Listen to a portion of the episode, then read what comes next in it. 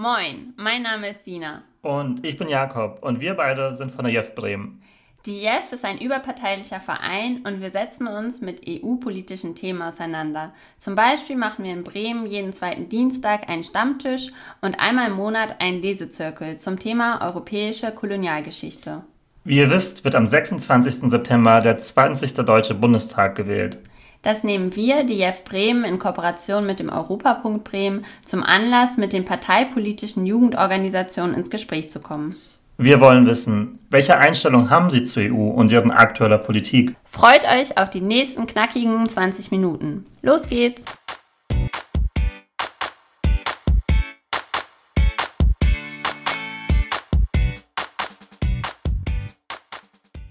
In unserer heutigen Podcast-Folge treffen wir uns im Europapunkt Bremen auf dem Marktplatz mit einem tollen Ausblick auf den Bremer Dom und in dieser Atmosphäre treffe ich heute Paul Nikos Günther von den Jungen Grünen. Und er erzählt mir über die Sicht der Grünen auf die EU-Politik, ihre kritische Meinung dazu und auch ihre Vision. Bleibt also gespannt und bleibt auf jeden Fall dran und viel Spaß dabei.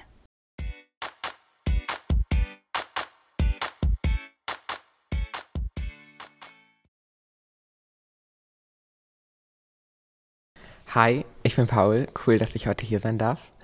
Ähm, genau, ich bin 18 Jahre alt, der Bundestagswahlkandidat der Grünen Bremen und bei der Grünen Jugend hier im Landesvorstand. Danke, Paul. Ja, wir freuen uns auch, dass du da bist. Unsere zweite Frage ist, für uns als junge europäische Föderalistin in Bremen ist es wichtig, sich über EU-Politik auszutauschen und darüber zu diskutieren, vor allem mit jungen Menschen. Warum sollten sich junge Menschen in der EU und dessen Institutionen auseinandersetzen? Am Ende ist es natürlich so, dass die EU ganz viele Bereiche unseres Lebens mitbestimmt. Wir merken das oft gar nicht so direkt im Alltag, aber ähm, ganz viel wird finanziert durch EU-Gelder und die EU bestimmt ja auch maßgeblich über unsere Zukunft, gerade was Klimaschutzthemen angeht. Ähm, sind das ja Themen, die junge Menschen massiv betreffen. Was wird in den nächsten Jahrzehnten passieren?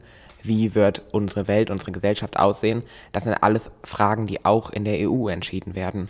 Aber es ist halt auch leider so, dass die EU sehr intransparent wirkt und ähm, der persönliche Bezug nicht so klar erkennbar ist. Was habe ich jetzt für einen Einfluss auf die EU? Deshalb kann ich auch verstehen, warum junge Menschen häufig kein Interesse dafür haben, weil das eben nicht so transparent erkennbar ist. Ja. Ähm, unsere dritte Frage ist, nun haben wir bereits das Thema Europäische Union und dessen Institutionen angesprochen. Wie würdet ihr als Jugendorganisation die aktuelle Lage der EU beschreiben? Also die EU gibt uns natürlich gerade enorm viele Freiheiten. Wir können einfach uns innerhalb der EU bewegen. Wir haben einen großen Wohlstand in der EU. Ähm, gleichzeitig merken wir, wie Nationalismus äh, um sich greift und Menschenrechte beschnitten werden, auch in der EU. Und die EU-Kommission so ein bisschen machtlos wirkt und dabei zuguckt. Ähm, ich würde sagen, es ist ein sehr gespaltenes Bild. Wir haben eine große Ungleichheit auch in der EU. Südeuropäische Länder sind noch immer getroffen von der Finanzkrise und ähm, es gibt viel jetzt anzugehen, aber gleichzeitig ist dieses Grundprojekt einfach ein unglaublich tolles. Zu eurer Stellung von der Partei, ähm, was läuft in der EU eurer Meinung nach gut und was sind wesentliche Kritikpunkte und wo sollen Schwerpunkte gesetzt werden? Okay, also ich habe einige Sachen, die wo, von denen ich sagen würde, dass sie gut laufen, wo ich aber immer auch ein Aber dazu habe. Zum Beispiel, was ja sehr häufig gesagt wird, ist, dass die EU ein ähm, großes Friedensprojekt ist, was ich total unterschreiben würde. Ähm, es ist unglaublich toll, dass diese über Jahrhunderte sich kriegerisch bekämpfenden Länder in der Europäischen Union über dieses Projekt äh, und gerade auch die wirtschaftliche Zusammenarbeit Frieden gefunden haben. Gleichzeitig ist die EU aber auch indirekt ein großer Kriegstreiber in der Welt. Ähm, wir liefern immer noch viele Waffen in alle möglichen Teile der Welt ähm, an Länder, die Kriegsverbrechen begehen und wir schließen viele Handelsabkommen ab, die absolut nicht auf Augenhöhe sind, mit denen wir weiterhin mh, mm, ja, Ausbeutung manifestieren. Ähm, ich glaube, da muss ich ganz viel tun. Europa ist ein Staatenbund von Staaten, die massiv vom Kolonialismus profitiert haben. Großbritannien ist jetzt aus der EU ausgetreten, aber sonst ähm, ja, sind alle Staaten, die den Kolonialismus ähm, betrieben haben, in der EU und haben halt die Welt über Jahrhunderte lang ausgebeutet. Und das führt sich weiter fort, auch wenn es heute nicht mehr direkt die Staaten sind, sind es die Unternehmen in Europa, die weiterhin diese Ausbeutung äh, an Menschen und Natur vorantreiben. Und da muss die EU ganz klar ähm, Grenzen setzen und dafür sorgen, dass wir davon wegkommen. Und auch was Klimaschutz angeht, ist die EU wahrscheinlich ähm, als, als großer Binnenmarkt Vorreiter. Gleichzeitig sind wir immer noch viel zu langsam. Ähm, aber wir können diese Institution super gut nutzen, um da Rahmenbedingungen zu setzen und um rechtzeitig klimaneutral zu werden. Da müssen wir jetzt ganz, ganz viel tun. Ähm, aber so die Möglichkeiten sind da. Ähm, genau. Und natürlich, wo sich, wo wir auch eine 180-Kehrtwende brauchen, ist bei der EU-Außengrenzenpolitik. Ähm, wir brauchen endlich wieder ja, Seenotrettungsmissionen von der EU aus und wir müssen die Grenzen aufmachen und sichere Fluchtrouten sichern. Weil es kann nicht sein, dass einfach so viele Menschen ähm, ja, sterben an den EU-Außengrenzen und die EU willentlich zuschaut. Ich glaube, das sind so die großen Punkte. Danke dir.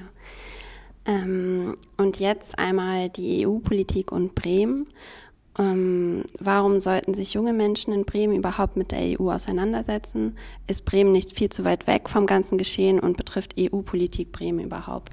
Also, wie ich das ja vorhin schon gesagt habe, betrifft EU-Politik am Ende alle Menschen in der EU und auch alle Regionen in der EU. Die EU vergibt ja Gelder für verschiedenste Dinge und auch Bremen profitiert davon. Und mit EU-Geldern werden auch in Bremen Projekte umgesetzt. Ähm, genau, also am Ende betrifft es die Menschen hier vor Ort, aber wenn wir uns zum Beispiel Bremerhaven angucken, dann findet dort Handel statt. Das ist eine, einer der Kernpunkte, auf denen die EU gebaut ist. Ähm, da betrifft EU-Politik natürlich, ob Arbeitsplätze geschaffen werden, ob Arbeitsplätze wegfallen, wie dieser Standort irgendwie ähm, sich weiterentwickelt und weiter besteht. Und natürlich, was Klimaschutz angeht, Bremen wird massiv betroffen sein von der Klimakatastrophe mit dem steigenden Meeresspiegelanstieg. Also ist die EU einfach da eine Institution, die massiv handeln kann und auch muss. Und das geht uns alle an. Das stimmt. Ähm, was erwartet ihr oder auch was erhofft ihr euch von der Bundestagswahl im Oktober in Bezug auf EU-Politik?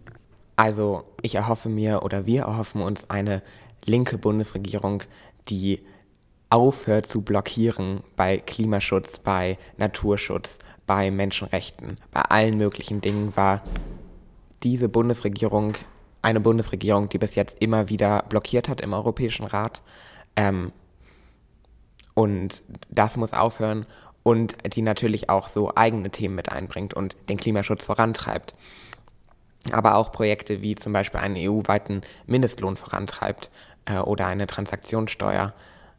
Ja, das sind alles Dinge, die die neue Bundesregierung tun muss in der EU ähm, und gleichzeitig irgendwie auch aufzeigen und transparenter machen, was macht eine Bundesregierung überhaupt, warum hat die überhaupt Einfluss auf die EU. Das ist auch eine Frage, ähm, wo wir das Konzept gar nicht so toll finden vom Europäischen Rat, sondern uns wünschen würden, dass EU-Angelegenheiten vom EU-Parlament geregelt werden und nicht von den einzelnen Landesregierungen. Ja, sehr spannend. Ähm, ich gehe dann nochmal auf eure Visionen ein. Ich weiß nicht, vielleicht hast du da jetzt auch schon sehr zusammenfassend eure Visionen beschrieben und hast gar nichts hinzuzufügen, aber wenn du möchtest, dann die nächste Frage wäre, welche Visionen habt ihr für die Europäische Union in den kommenden Jahren? Was muss sich ändern, wenn sich etwas ändern soll? Also auf jeden Fall muss die Europäische Union jetzt so schnell wie möglich ähm, sozial gerecht klimaneutral werden. Das müssen wir in den nächsten paar Jahren schaffen. Das ist ein enormer Kraftakt. Aber in unserer Vision ist die Europäische Union natürlich eine klimaneutrale Union und eine Union, die Menschenrechte wahrt, ähm, wo wir endlich einen Konsens darüber haben, dass Minderheiten nicht diskriminiert werden äh, und erst recht nicht vom Staat. Ähm, die Europäische Union muss endlich ein sicherer Hafen werden für Menschen, die gerade fliehen, weil Länder aus der EU ähm, in diesen Ländern für Leid und Chaos gesorgt haben über die letzten Jahrhunderte. Ähm, und die Europäische Union muss transparenter und direkt demokratischer werden, ähm, indem man zum Beispiel den ähm, Europäischen Rat seine Funktion entzieht und ähm, das EU-Parlament den Job machen lässt, für den sie gemacht wurden. Die EU muss auch sozialer werden mit einem äh, EU-weiten Mindestlohn, mit einer Transaktionssteuer, ähm, mit einer EU-weiten Arbeitslosenversicherung. Und die EU muss weiter zusammenwachsen und wir müssen darüber nachdenken, wie weit wir diese nationalen Einzelstaaten überhaupt noch brauchen ähm, oder ob wir nicht einfach alle ein bisschen mehr noch zusammenrücken wollen. Genau. Ja, also ein föderales Europa. Ja. Dann euer Beitrag der Partei. Welche Rolle nehmt ihr ein, um die EU-Politik zu verbessern? Welchen Beitrag leistet ihr? Erhofft ihr euch zu leisten, um dabei, um dabei zu helfen, dass sich eure Vision für die EU verwirklicht? Mm, also wir haben in unserer Partei Menschen, die sich für all diese Themen, die ich jetzt gerade angesprochen habe, einsetzen. Ähm, zum Beispiel Erik Marquardt im EU-Parlament, der sich dafür einsetzt, dass es endlich eine humane EU-Geflüchtetenpolitik gibt. Ähm, ja, ich glaube, unsere Partei steht ganz stark für all diese Themen und hat ganz viele Menschen, die jeden Tag dafür kämpfen, ob in den Parlamenten oder jetzt auch aus der grünen Jugend heraus äh, und auch Druck machen auf unsere Abgeordnete, sich da stärker einzusetzen. Ähm, genau. Sehr schön. Ähm, dann die neunte, vorletzte Frage in Anführungszeichen ist einmal drei Wörter, mit denen du die EU assoziierst. Ja, das ist schwierig, das auf drei Wörter zu begrenzen. Ähm, ich würde sagen Frieden, Landwirtschaft ist ja ein riesiger Teil im EU-Haushalt und Freiheit für EU-Bürgerinnen. Schöne Wörter. Dann ähm, die letzte Frage, auch in Anführungszeichen, ist der Abschluss. Hier hast du einmal Zeit, nochmal Sachen zu sagen, die ähm, wir jetzt noch nicht angesprochen haben und ein kleines Abschlusswort zu sprechen. Ja, ich glaube, wir haben schon über total viel gesprochen äh, und viele Themen anreißen können, wenn auch leider nur kurz, was ich in der EU jetzt tun muss. Und ja, ich glaube, es ist gerade eine sehr aufregende Zeit. Es wird unglaublich viel passieren in den nächsten Jahren und Jahrzehnten. Äh, und wir können das beobachten und nicht nur hoffen, sondern auch dafür kämpfen, dass die EU einfach eine tragende Rolle in der massiven Veränderung spielen wird, die wir jetzt erleben werden durch die Klimakrise, ähm, aber auch durch andere Krisen, soziale Krisen. Ähm, und genau weiter daran arbeiten, dass die EU so ein leuchtendes Friedensprojekt ist und bleibt. Ja. Und natürlich wählen gehen am 26. September. Natürlich. Ich danke dir, Paul, für deine Zeit und dass du uns hier äh, eingeführt hast in die grüne Jugend und ähm, ja, wünsche dir ganz viel Erfolg und Glück bei der Bundestagswahl. Schön.